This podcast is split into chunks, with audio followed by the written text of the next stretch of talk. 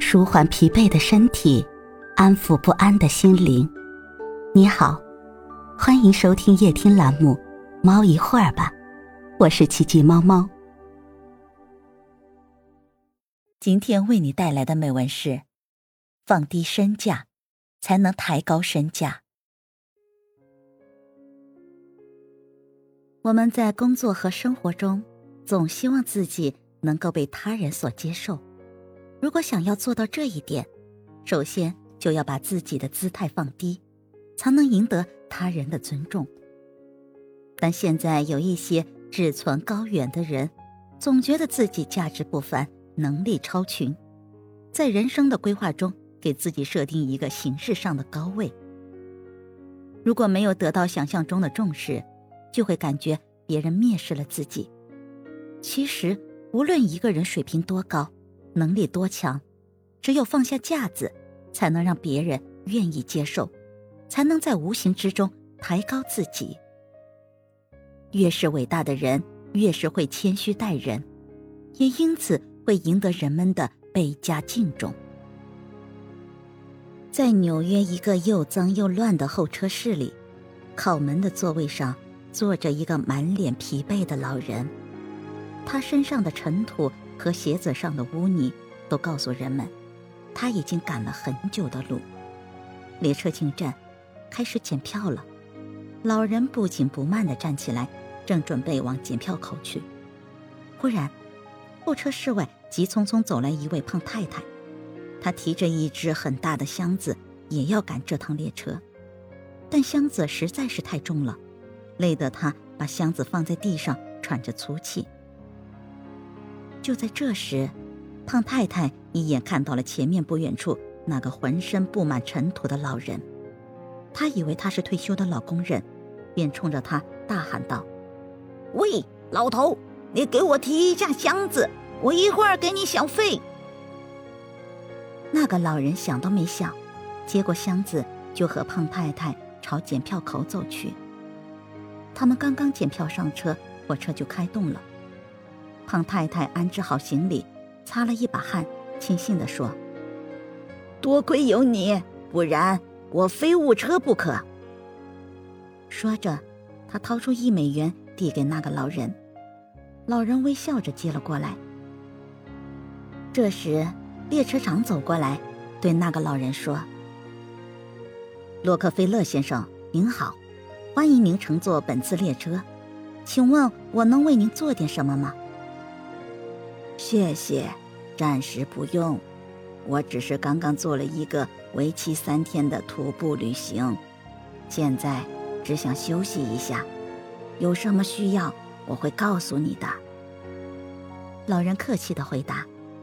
什么？洛克菲勒？胖太太惊叫起来。哦，上帝呀！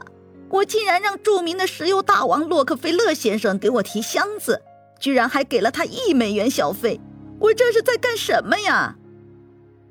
他赶忙向洛克菲勒道歉，并诚惶诚恐的请洛克菲勒把那一美元的小费退给他。他觉得这种行为简直是对洛克菲勒先生的一种侮辱。太太，你并没有做错什么，为什么要道歉呢？洛克菲勒微笑着说道：“这一美元是我替你搬箱子的劳动所得。”所以我收下了。当着在场所有人的面，洛克菲勒把那一美元郑重地放在了口袋里。听洛克菲勒的话，胖太太如释重负，她向洛克菲勒歉意地点了点头。车上的人也对洛克菲勒发出了阵阵赞叹之声。享誉世界的石油大亨，他的身价可以称得上是富可敌国。但他却以自己为人处事的低调平和，赢得了所有人的尊重。那些成就了卓越成就的大人物，往往像平凡人一样的生活。他们虚怀若谷，不会因为自己腰缠万贯而盛气凌人，更不会像一些无知的人一般喋喋不休地向别人宣讲着自己是如何走向成功的。只有放低自己身价的人，才能抬高身价。赢得他人的心。一九七四年，根据阿加莎·克里斯蒂的《东方快车谋杀案》改编的电影上映，因其强大的明星阵容、灵活的拍摄手法以及强烈的时代感氛围，获得了奥斯卡提名。其中，演员英格丽·褒曼获得了最佳女配角奖，这也是奥斯卡第一座最佳女配角奖杯。与英格丽·褒曼角逐这一奖项的是女星弗伦蒂娜·克蒂斯。在颁奖晚会上，弗伦蒂娜显得有些失落。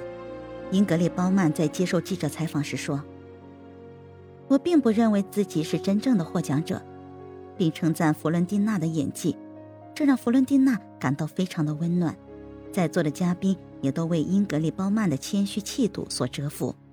不但有胜利者的实力，更有胜利者的风度。其实，作为奥斯卡首名女配角获奖者，英格丽·褒曼有足够的资本在媒体面前炫耀自己的成就，大谈自己的获奖感受，还可以向世人讲述她的成功之路。但她却没有这样做，她选择的。是考虑对手的心情和体面。当一个人愿意放下自己的身价，谦逊而真诚地赞美自己的对手，那么他的身价也会在无形中被提高。实际上，我们所说的放低身价，就是放弃一种对自我身份的认同。这种身份的认同感其实并没有太多需要指责的地方。但如果这种自我认同被无限放大，就是一种自我限制。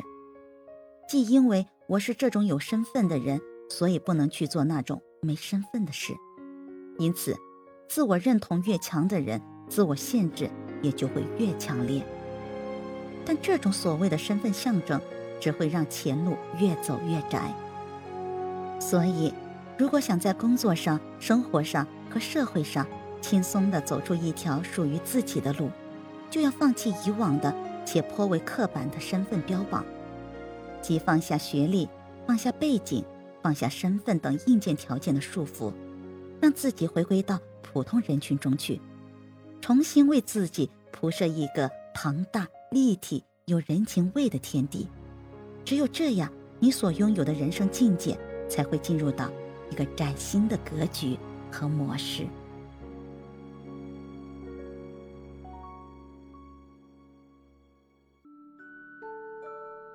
今天的分享就到这里了，欢迎关注、订阅、分享、点赞，一键四连，也欢迎评论区交流互动哦。祝您晚安，我们明天再会。